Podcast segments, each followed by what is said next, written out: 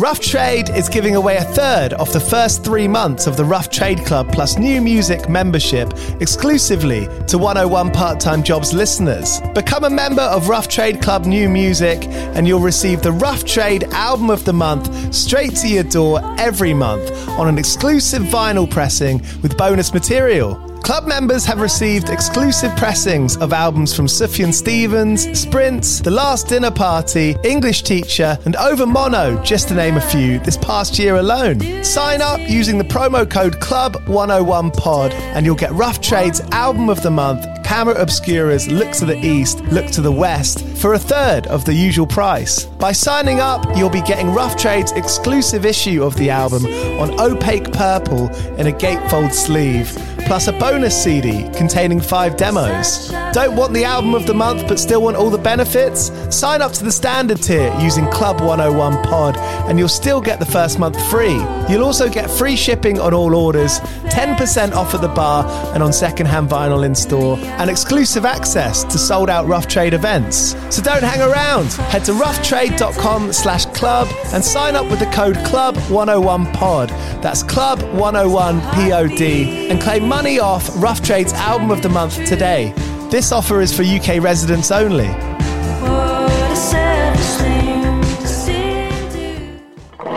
Do you play in bands? I did for the longest time. And I wish that I knew that DistroKid was a thing. I don't even think it existed back then.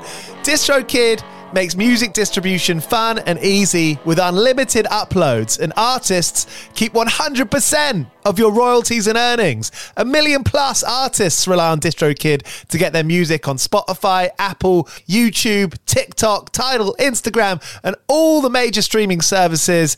When you get DistroKid, you can see a DistroKid bank and withdraw your earnings. You get notified when you've earned royalties and you can withdraw via the app. And you can even check your streaming stats on Spotify and Apple. Get 30% off your first year on DistroKid by going to distrokid.com slash VIP slash 101 pod. 30% off for your first year. That's not bad. We know it's a tough world out there. Why don't you make it easier for yourself? And to get 30% off that free year as an artist, where you get 100% of your royalties and earnings, go to distrokid.com slash VIP slash 101 pod. All right, stay with me. I'll be right back after this. Hey, podcast listener. Do you love talking about movies, music, TV, comics, and games? Then you should be listening to the Great Pop Culture Debate, back and bigger than ever for season 9. This season, the panelists discuss the best James Bond film, the best Elton John single, the best Nickelodeon original series, the best Batman villain, and so much more. Find the show wherever you listen to podcasts or head to greatpopculturedebate.com. More than 100 topics are already available. Subscribe today.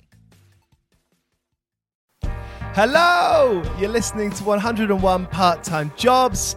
It's the podcast where I speak to bands about their old careers, their old vocations, the trouble they've got up to. I'm on a summer break at the moment, spending more time going on more walks to more pubs. But this band, Cheap Teeth, have just released a new single. It's called What a Feeling, What a Day, and it's just totally excellent. You can catch them on tour in September and October, playing all around the country with Youth Sector. I highly implore you to go follow them and see where you can catch them. Cheers for listening to the podcast. This is episode 158. I've just made the first 101 episodes available for a one off 10 quid. It was something I've been thinking about for a while to do, putting a paywall up. I thought over 100 episodes for a tenner. That's all right, isn't it? For old Del Boy over here. Meanwhile, you, as the privy listener, can rest in the knowledge knowing that I'm buying myself a couple of shandies each week. I think that's a good deal. 2000 Trees Festival supports this episode. You can get cheaper tickets to 2023 at their website 2000treesfestival.co.uk. And here's Jack and Joe from Cheap Teeth. Go well. Cheers!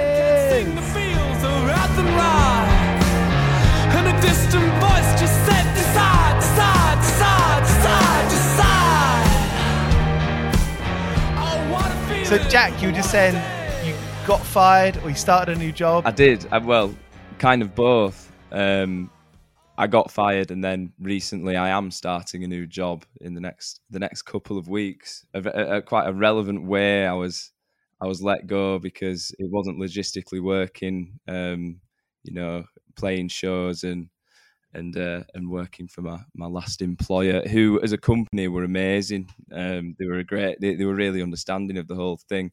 But when it got to a point where I had to uh, book a lot of time off when rotas had already been put out, I do weirdly understand it from their point. That yeah, I couldn't really be working there anymore. so. We're bootlickers. We we we see the we see the masters. We bow down to the masters. We understand them.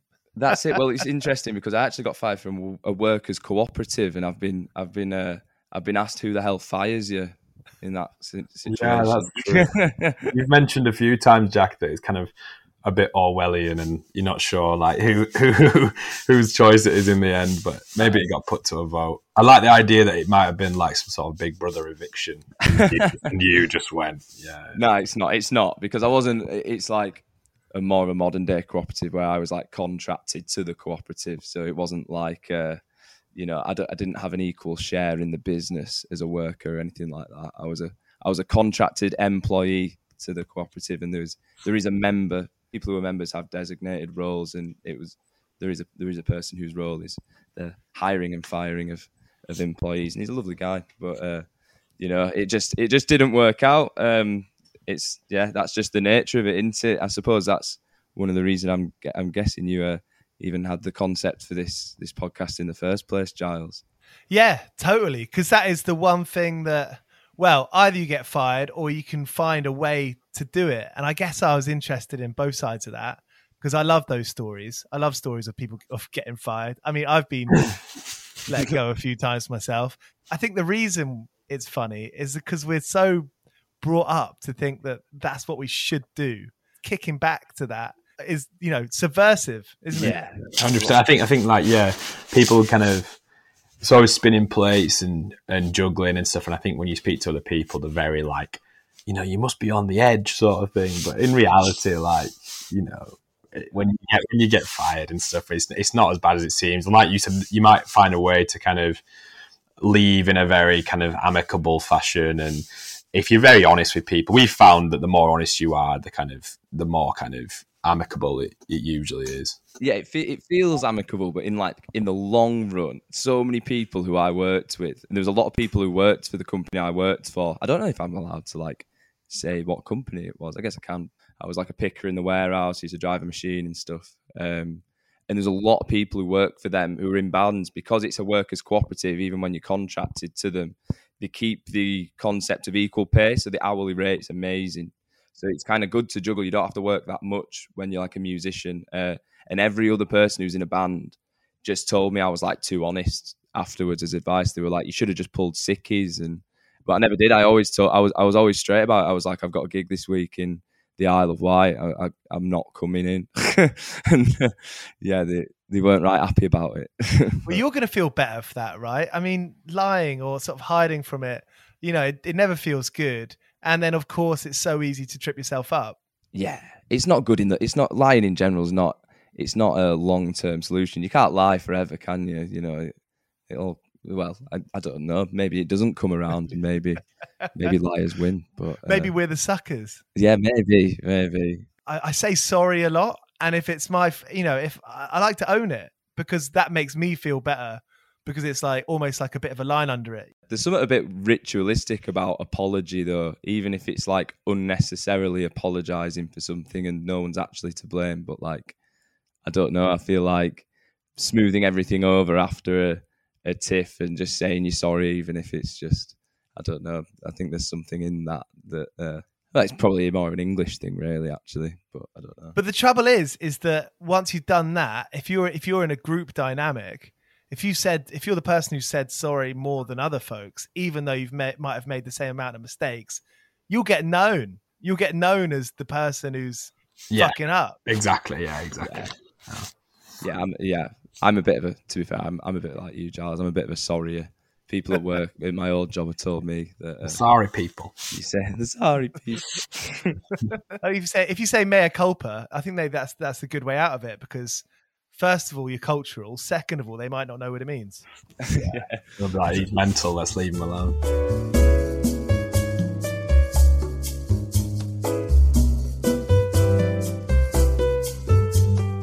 We actually worked in a COVID site for a bit we worked there for way too long, and it was while the virus was running. It was just like we was no one was hiring. We were like, let's just do this. We'll move in together. We'll write a load of songs. We'll be on the same schedule, sort of thing. But the exact same schedule as well. We were like, we spent every minute of every day to get the 13 hour days at the COVID site, come home, make tea, drink 20 beers on your days off, try and forget about how awful it was. you know, I feel like if either of us were were were subjected to FBI style sensory deprivation, torture, uh, I don't think I don't think they'd get that much information out of us. Someone had come to like inspect the site, and I'd locked Jack in like a big shipping container, and he was like banging on the walls, like "Let me out, let me out!" like that. And someone had seen me like walk up and put him in this shipping container because I just had enough of him. um, where did you pull that from? I've completely forgot about that. Probably out of trauma. And then I got brought into the brought into the office, and this guy was just like, "Why are you locking your friend in the cupboard, like in, in the container?" And I just didn't have an answer, and I was just like, "Look, I've got nothing to say. I'm just, i have been here for way too long, staring at this white tent."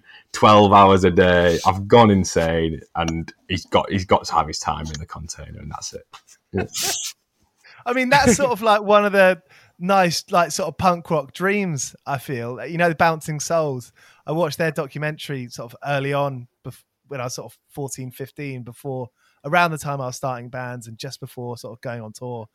And I, and they all kind of worked together and lived together and practiced together and slept next to each other. And there was just this constant togetherness that I found really, you know, it's it's a sibling thing, and I I found that really attractive about being in a band but I suppose there's going to be, you know, hanging out with each other constantly. That's its, that's its own thing, right? Yeah, I mean, I, I don't know. It, it goes hand in hand, doesn't it? Like, I think we're we're really lucky because we do get on with each other. Like, you see a lot of bands that end up tiffing when they're in that close proximity, and yeah, the the whole thing of I feel like in some way, however we carry on making money, you know, although obviously we have different jobs now, I could see there being a few crossovers in the future. Like we talked about, you know, in the end, the, end goal is to kind of work for yourself and stuff. And I could see us having some funny like business ideas. We always kind of, we always bring them up um, when we're practicing and well on the day to day. I suppose we live together, don't we? But but yeah, it's just kind of trying to like hold down a city and jobs and getting a balance that works. And like you said, you know, as you know more than anyone, that's kind of hard to do that longevity of it was is something that I find interesting because things are changing every day. You might get offered a show tomorrow, or you might not until next month. You kind of have to take things as they come. We don't have to, but you sort of want to, I imagine, take things as they come and basically on a penny change direction to prioritize the band. Yeah, 100%. massively. Like at the mo- at the moment, kind of where we're at, it's it's at that point really where it's at that quite volatile stage where it's like if you don't take opportunities that come in quite short you know time frames you kind of kick yourself afterwards if you don't take them. And you know like you know every opportunity kind of matters at this point. And i think that's definitely one of the reasons that i uh, recently ended up being being fired from my job uh, is because of the the yeah the volatile nature of it at the moment. Uh, you've got to have a, bit, a quick turnaround on decisions and take shows in in in the time frame of like weeks rather than months. Do you have a different time sort of going if your mates band's playing, you know, going there as a punter? I get a little bit kind of like a greyhound in the traps if I'm watching like other bands, especially if they're my friends' bands and stuff. Like I get a little bit like fidgety and itchy because I want to be playing myself. But yeah. I, I'm more like I love going to watch other bands like you know touring bands and stuff. And we've we've been really lucky recently especially in Leeds to watch some great bands especially like Brudenell. If you're you know able to catch a band in there it really is amazing. So yeah that's been so much fun. Where we practice as well at Mabgate like there's like a really grassroots thing in Leeds kind of going on at the moment which is good. Uh, it's nice because like you know you appreciate when you go down to London but there's a lot of bands that we go and see around here that are you know on all a variety of levels and it's it's really abundant and eclectic and creatively just great. It's good. It's really good round here. Does it help speaking to other bands? I suppose working at the co-op, you know, you were working with those people playing music. that's got to be such a, a key to kind of figuring out what you're doing, being able to kind of gauge and put yourself in context, how much you should be working, how much time you should be giving the band. Yeah, massively. I think it definitely did help working at co-op. And, and before I worked at the co-op, I, I worked at the Brudenell, um, just like on the bar. Um, and that, you know, they were the first two jobs that I had once I'd moved to Leeds. Well, no, apart from the COVID site job as well, which, you know, that was in Halifax, but we used to commute over. But um, through those those two jobs in particular, being around creatives that are, you know, a variety of creatives as well. Like, you know, it's not just musicians, it's people who are like dancers and artists and stuff. Um, and again, at all kind of all levels um, that are pretty aspirational. Um, yeah, I, I just kind of seen how the balance is done both well and done badly. Um, you know, it's not, actually not that easy to do working a bar job when you're trying to do something like that because you just you basically just skin and you've got to work a lot of weekends and late nights and you know you basically just kind of get insomnia. Um, and then you know there's and there's a degree of that. The Brudenell wasn't that late compared to some some bar jobs that you could get in leeds but and then yeah the the workers cooperative seemed to be a really good balance but you know you've got to factor in stuff like the hours that you, you that you work in in terms of like my shift was 2 till 10 at pm and i used to work thursdays and fridays. Um, I used to, I only, I, I only used to have to work three days a week, even though it was like graft. You know, obviously it was good that I didn't have to work a full five day week, but two of my days were Thursdays and Fridays. And when you work until 10 p.m., if we get a gig on one of those days, it's not like I can even take a half day because I'll be finishing at six. So like, I wouldn't be able to make any of the gigs. Whereas, you know, like Joe, like, and, and a few of the other guys, when they've been working nine to fives at times, like finishing at five, you'd be able to take a half day on that, and you could play anywhere in the country. So it's not as obvious as being like the nine to five isn't isn't ideal, and you've got to have something else like the workers cooperative stuff where they pay a good hourly rate and you work less days. There's a lot of things to factor in.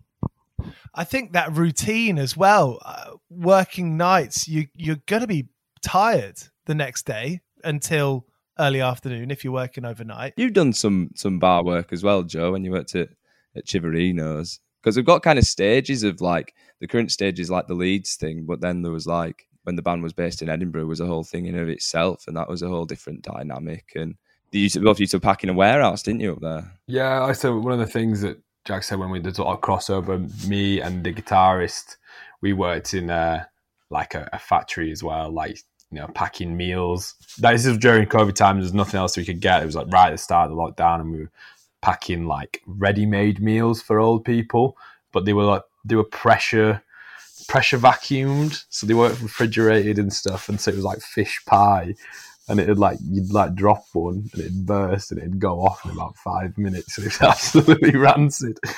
And we like we were so desperate for work that we were getting up so early to get buses there and stuff. And it was just oh, that was that was probably the worst job I've had. I think. How did you find it? How did you discover that job? I mean, so I, w- I, I was unemployed and the other Joe had, had done it, and I was like, "Oh, can you get me a job there?" And I think he was a bit like, "You don't want this." And I was like, I was so desperate. I was like, no, I'll come back up. I'll back to Edinburgh and we'll go in together and it'll be fine. And then I think we both maybe did like eight weeks or 10 weeks and it was way too much. And so we had to get out of there.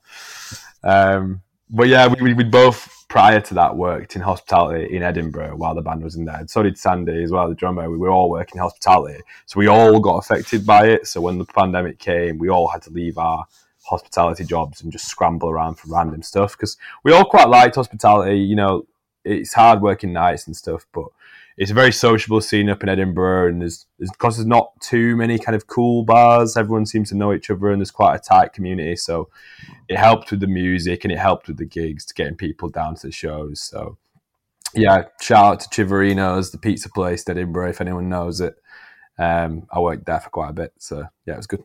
I mean, there, there, there's music in Edinburgh, right? Was it a case of of finding it and finding, you know, finding stuff that you thought was cool? Yeah, I think the city definitely cares way more about the the ballet and the comedy and so obviously you got the fringe festival and they just fund a lot of stuff into that so there's a lot of problems with licensing you know live music has to stop at ten, I think it is. And I know that bands like Young Fathers and stuff have campaigned really hard to get rid of that. Um, and that makes it really difficult. So you've kind of got to look a little bit harder. But I think because of the kind of the architecture of the place and the scuzziness and stuff, when you find those little dive bars or those little venues and stuff, you really get some kind of characters out of them. Did you feel quite far away from everywhere else? Um, no, not really. I mean, unfortunately, you find yourself going to Glasgow a lot to look at, for more music, and that had it. But um, I wish we could have stayed in Edinburgh more, and more touring bands went to Edinburgh. It, it did have its limits, though. Again, the, yeah, the main thing was that licensing thing. I do always forget about that. There was one time where we got like cut cut off, like in the in the middle, in like Yeah, we got. We, I think it was one of our first gigs. We we were playing, and it there'd been like a problem with the schedule, and they got pushed back and pushed back, and the guy was like, "Oh, you've got 15 minutes or whatever," and then we were like, "Nah, we don't. We're going to play a full set." And we were halfway through the set, and they turned all the lights on, turned all the power off, or anything like that. We just had to walk off. How did you deal with that?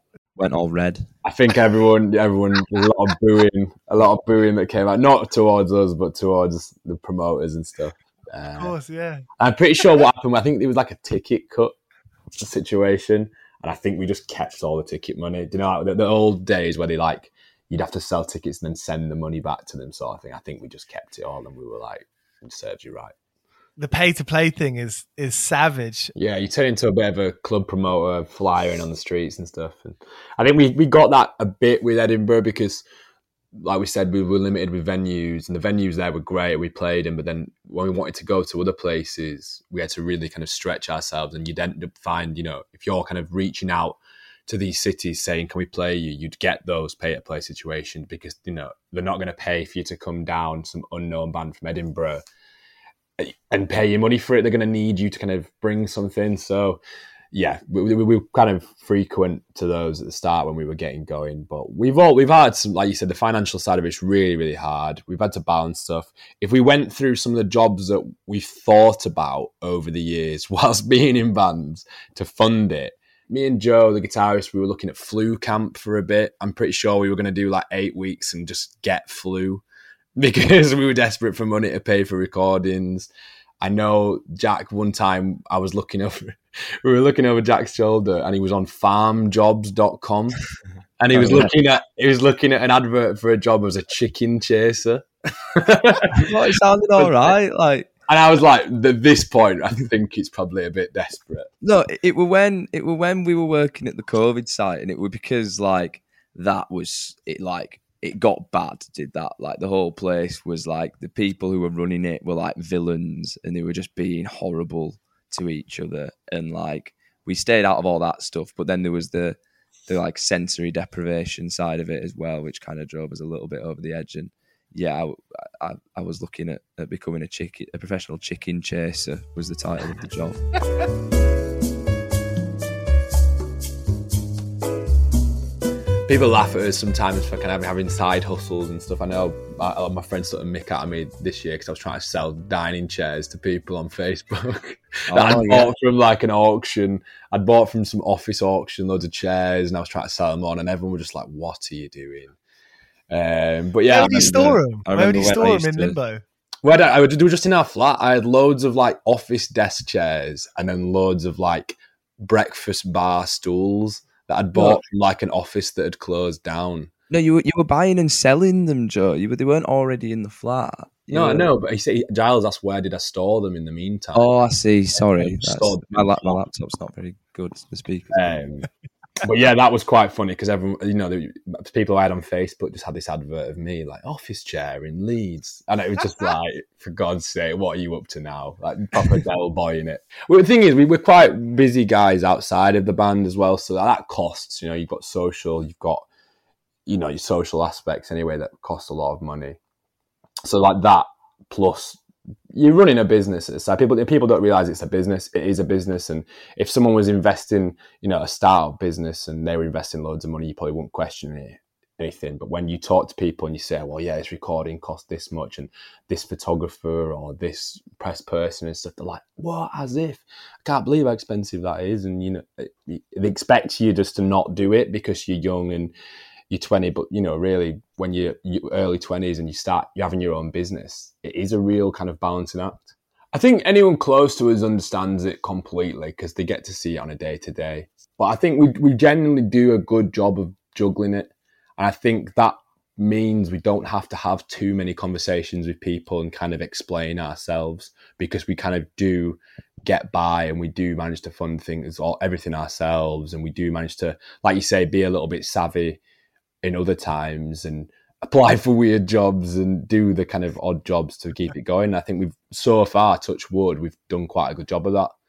But you know, it, that has only come from looking at adverts for chicken chasers and stuff like that. Uh, it, it's just it's all come to this basically. But I think we're in a good position now where we're balancing it quite well. Yeah, I think you're right. So I think like people in general are more understanding of that than you might expect. You know, like again, when Joe was saying that the people to, who are close to us kind of see it and then get it. You know, like there's no there's there's not really many people around me who like, you know, given the situation that I'm perhaps in at the moment, of like had a go at me for prioritizing, you know, a creative project over a, a career in something else that isn't music necessarily. You know, that if anything, people laud it because there's a lot of sacrifice that goes along with it do it to ourselves. Really, I think we bring it on ourselves. Like if we'd have just had normal jobs, we'd we people people wouldn't comment. But when we're telling them about the stuff we've applied for, they kind of go, "Oh right, okay, really." And then it's a bit like, "Oh right, we maybe we've got to explain." So, cause I know Jack, you had one the other week, didn't you, where you applied for? I was I was applying to write, be a ghostwriter for a dating app. That was it. It was like the role was like creative writer, and uh, you know, my background's like English. I did English at university. Uh, so I was like, oh, score, you know. But it's one of those kind of like job advertisements that you see on in, on the Internet Explorer that kind of pulls you in off of the the job title, and then you look into it, and it's a bit a bit weird. I'd be writing for people on the dating app, so like you'd have to write people's profiles based on a bit of a spec, and then uh, you'd be like messaging people off their profile. Uh, and I, I, well, I actually did apply for it and I didn't get it. so sounds a bit suspicious, doesn't it? Yeah, I don't think they believed that you had the ability ability to kind of impersonate Judith sixty four from America that well. Oh and come think, on, Jack's got some cab. they had like a, a test that you had to do, like in, like you know there was like a, it was like a seven pronged application process, um, and Bastards. one of them was that you had to you had to you were put into like some scenarios, you know, saying that you are you are Kenneth, you are from Chicago, your parents live in I don't know Seattle, you are 28 years old, you own. I think the thing was like you own a tequila plantation in Mexico or something like that, and he was I was like this guy's quite young to be to be that successful. but um, yeah, and then it was like you have received a message from Chloe, who is also from New York. You know, reply, and it was a bit like, ooh, weird. and it was on it was on a time frame as well, so it was like you have two minutes to reply to this. It was such a like American thing. To be fair, it was like I remember there was like an introduction video about the about the company, and it was just really cheesy, like you know, innovation in dating experience. You know, people who are too successful in their careers don't have the time to meet others. you can help them that whole concept did weird me out a bit. I was, I was kind of, you know, thinking if I was to get the job, w- would it be morally correct? Because, like, I don't know, it was a bit Black Mirror. You know what I mean? Yeah, like, yeah. I don't think I don't think the, the date like the elderly dating our experience of living in Huddersfield would probably match up to Chicago dating scene very well either. To be honest with you, like this, you know, we've been in Huddersfield where we've just seen freaky freaky old people just act weird. And I don't think we've got a true reflection of, you know, successful Chicago people. Yeah, like that. There was definitely a really a, a very specific kind of target audience for it that I don't think we've even encountered those people. You're gonna have to write a diary of, of all these jobs. It'll be so good to look back on. We've had some normal ones, like you know, Joe used to work in a record store. Yeah, that was quite good. Shout out to Loafers Records. It's in the Piece Hall in Halifax. Shout out to Mark and Sarah who run it. Yeah, that was good fun. Did you take on the uh, the real duty of uh, holding everyone who comes through the door in contempt? Yeah, I was the kind of like you know like look busy and then try really hard to not engage in a conversation about like Megadeth with someone who came in. You know, I was like, just just you know, pretend like you don't you're not that knowledgeable because I will be stood talking to you for hours. there are fewer like more how would you say intense experiences than walking into a record store and you're the only punter that's in there. Like Oh, that's, it's uh, awful. It's it is awful. You've never actually thought about that. That's weird, Giles. I often that? get that thing, and I've had it ever since I was like the first time I I was lucky enough to have older siblings and parents who are into you know going to record stores, and I'd always have this thing right where I would have five records on my mind. I'm like, I'm going to try and find them. Hopefully, they have them. I'd love to get them. As soon as you walk through the door, I forget what those records are, and I just get completely like just into the fug of all this, like all these records. I have the exact same thing. I've, I, I- I'm always like, I'll need to keep an eye out for this, and then I go, and then it's more like, do I even know anything that's here? And if I do, then I feel, you know, I feel cool. Mm. Yeah. I think you're not alone. You're not alone.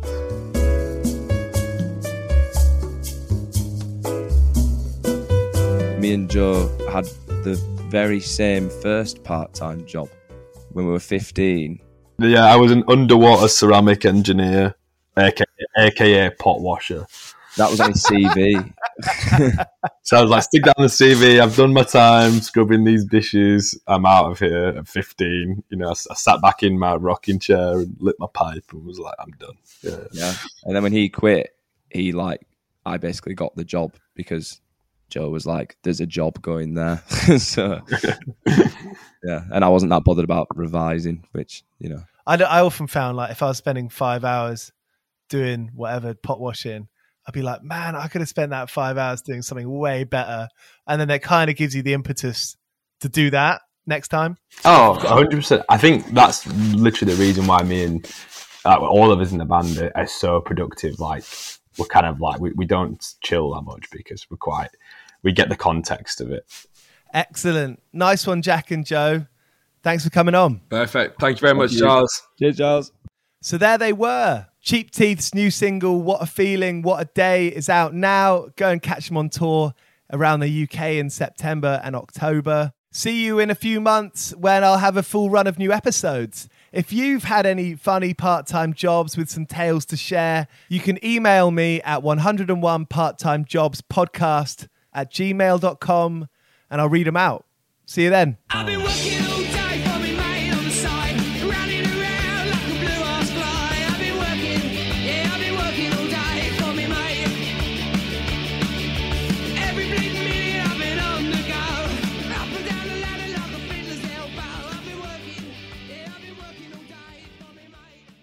This is a Mighty Moon Media podcast.